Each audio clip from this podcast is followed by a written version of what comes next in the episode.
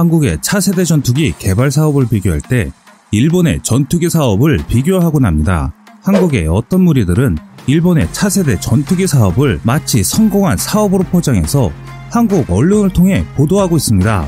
정확한 내용을 모르는 일부 국민들은 한국의 KF 사업에 대해 부정적인 생각을 할 것이며 일본의 방산 시스템을 선진화됐다고 생각할 수 있는데요. 그래서 준비했습니다. 한국의 일부 언론에서 보도하는 선진화됐다고 하는 일본의 차세대 전투기 개발 사업에 대해 알아보겠습니다. 참고로 한국의 차세대 전투기 사업은 지난 꺼리튜브 영상에 많이 있으니까 한국의 KFX에 대해서도 많은 관심을 가져주시고 참고해 주시면 감사드리겠습니다. 2030년대 실전 배치를 목표로 하는 일본 항공자위대 F2 전투기 후속기의 개발 사업이 본격 시작됐습니다. 요미우리 신문에 따르면 일본 방위성은 지난 1일 무기체계 조달 업무를 관장하는 방위 장비청의 F2 전투기 후속기 개발 사업을 전담할 30명 규모의 전문팀을 신설했습니다. 방위기술 관료로 구성된 이 전문팀을 이끄는 차기 전투기 담당 장비 개발관에는 항공자위대 장성급 인사가 보임됐는데요. 이 전문팀은 앞으로 엔진, 기체, 전자제어 담당, 미션 시스템 등 분야별 책임자를 정해 개발 작업을 추진하게 됩니다. 특히 공동개발 대상 분야와 협업 파트너 국가의 부담 비율 등에 관한 구체적인 논의를 주도할 예정으로 알려져 있습니다. 일본은 애초 F2 전투기 후속기를 독자 개발하는 방안을 검토하다가 도저히 일본의 기술력으로는 F3 전투기를 개발할 능력이 안 돼서 다른 나라와 공동 개발로 방향을 잡은 상태인데요. 한편 일본 정부는 후속기를 2030년대 중반에 실전 배치해 90대 규모로 운영할 계획입니다. 과거 일본은 현재 운영하는 F2 전투기도 원래는 독자 개발을 추진하다가 미국 주도의 공동 개발을 선택했지만 중요 개발 정보를 확보하지는 못한 것으로 알려져 있기 때문에 과연 이번 일본의 차세대 전투기 사업이 어떻게 진행될지 국민들의 관심을 다시 한번 불러일으키고 있습니다. 일본은 거액의 개발비 부담 문제 등을 고려해 차기 전투기 사업에도 미국이나 영국과의 협력을 모색하고 있는데요. 오노다로 방위상은 지난달 기자회견에서 파트너 국가로 영국과 미국을 검토했다라고 밝혔습니다. 일본 정부 내에서는 미일 안보 동맹에 따른 자위대와 미군의 결속을 이유로 영국보다는 미국을 파트너로 삼아야 한다는 의견이 더 많은 상황인데 일본 방산업계에서는 미국보다 정보 공개에 한층 적극적인 영국을 선호하는 목소리가 나오고 있는 실정입니다. 미국 업체로는 록히드 마틴과 보잉, 영국 업체로는 BAE 시스템즈 등이 협력 대상으로 거론되고 있는 상황에서 요미우리는 일본 정부와 업계의 선호도가 갈리는 상황임을 들어 방위성이 어느 한쪽으로 파트너십을 한정하지 않고 개발 분야별로 협력 상대를 선정해 결과적으로 두 나라가 모두 참여하는 방안도 검토하고 있다라고 전했을 만큼 일본은 현재 차세대 전투기에 대한 열의는 뜨겁습니다. 하지만 일본이 첨단 전투기를 개발한다고 하자 일본 내에서도 독자 개발을 지지하는 목소리와 반대하는 목소리로 나눠지고 있습니다. 우리나라에서 보도되는 내용은 일본은 첨단 전투기를 개발하기 위한 모든 기술을 가진 것처럼 보도되었지만 일본 내에서도 일본의 기술력 부족과 생산 비용 상승을 이유로 반대하는 의견이 많습니다. 일본의 해상자위대 출신 군사 전문가 후미야 카즈야도 일본의 전투기 개발 사업이 이상하다고 밝혔는데요. 현재 일본은 세계 수준의 스텔스 전투기를 국내 개발하려 하고 있습니다. 이에 따라 F2 전투기를 업데이트한다고 밝혔습니다. 공식적으로 새로운 전투기는 그 모양을 유지하고 있는데요.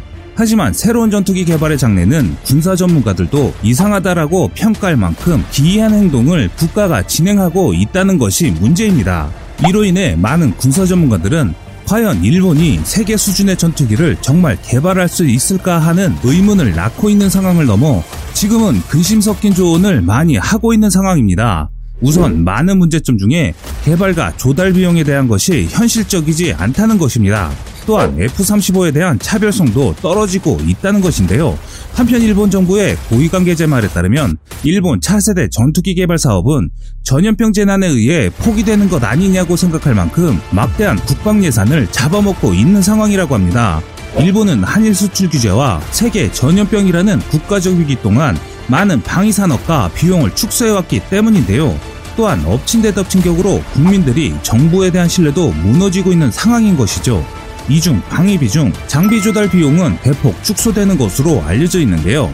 그런데 새로운 전투기 개발로 인해서 국민들의 부담이 배가 됐기 때문입니다. 그럼 일본은 과연 세계 수준의 전투기를 개발할 수 있을까 하는 의문이 듭니다.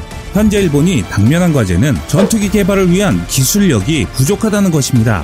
스텔스 전투기는 미국에서도 개발이 어려운 만큼 쉽게 개발한 무기 체계가 아니었습니다. 반면 일본은 2010년 이후부터는 경제력과 공업력이 현저히 떨어지고 있는 상황입니다. 이는 일본이 감당하기 어려운 정도라며 전문가들은 입을 모아 말하고 있는데요.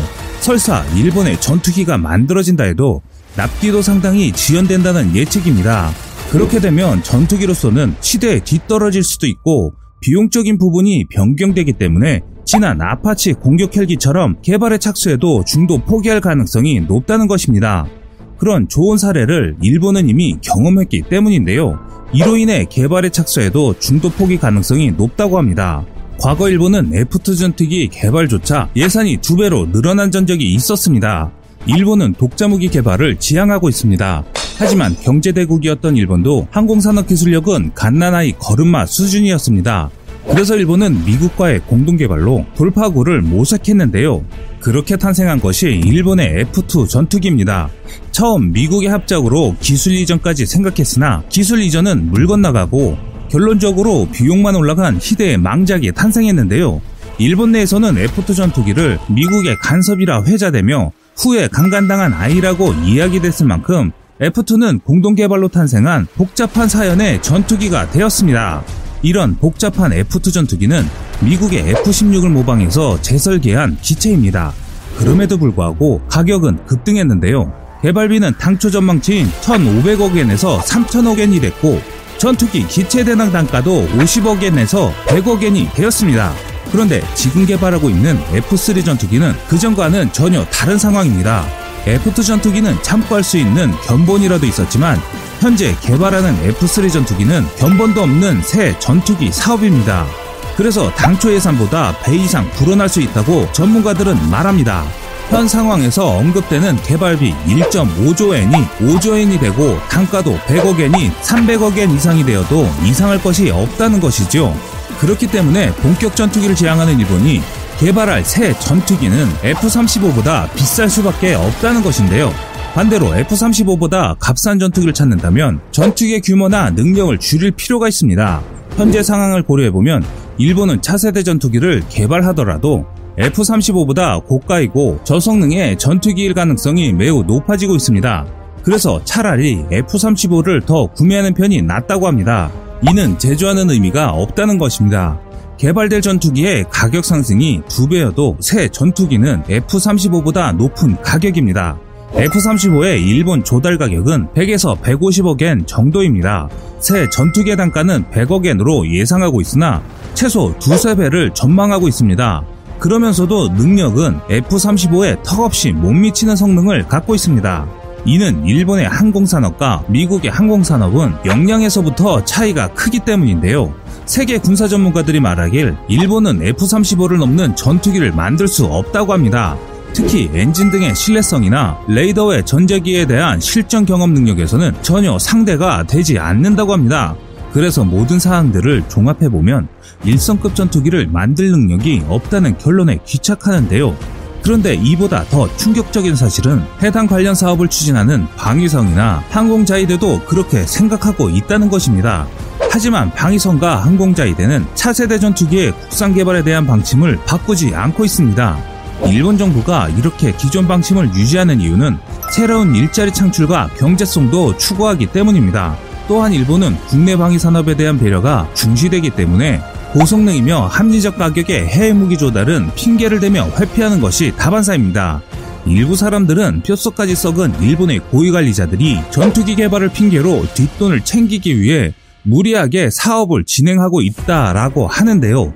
그렇기 때문에 성능은 미달이고 가격은 비싼 자국산 무기를 개발한다고 합니다. 그런데 재미있는 것은 일본의 이런 행태는 계속 되풀이 되고 있다는 것입니다. 특히 일본의 항공자위대가 그런 경향이 강합니다. 항공산업의 일자리를 만들기 위해 새로운 장비를 요구하는 식으로 사업을 진행합니다. 그 결과가 F2 전투기라는 시대의 망작입니다.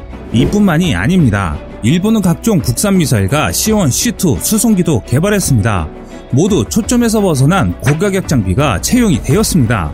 또한 새 전투기 개발도 마찬가지입니다. 현재 일본은 국산 전투기가 필요한 것은 아니었습니다. 하지만 2035년 이후에 일본의 항공 전투력을 재편하기 위해서 무리하게 추진하고 있는 상황입니다. 하지만 일본의 바람과는 반대로 전 세계는 팬데믹에 빠져 국제 경기는 물론 일본의 사정도 여의치 않습니다. 이는 앞으로 방위비가 축소된다는 뜻인데요.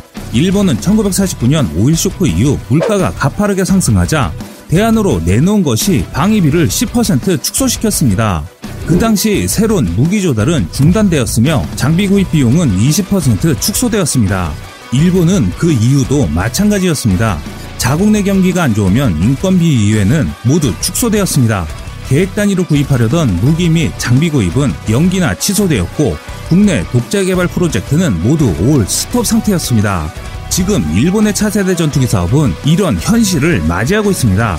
반면 한국은 누구의 도움 없이 자체 개발을 목표로 한국형 전투기를 개발하고 있습니다. 우리보다 많은 경험을 갖고 있는 일본도 이런 실정인데 지금 한국이 진행하는 차세대 전투기 사업과 정말 비교되는 모습입니다.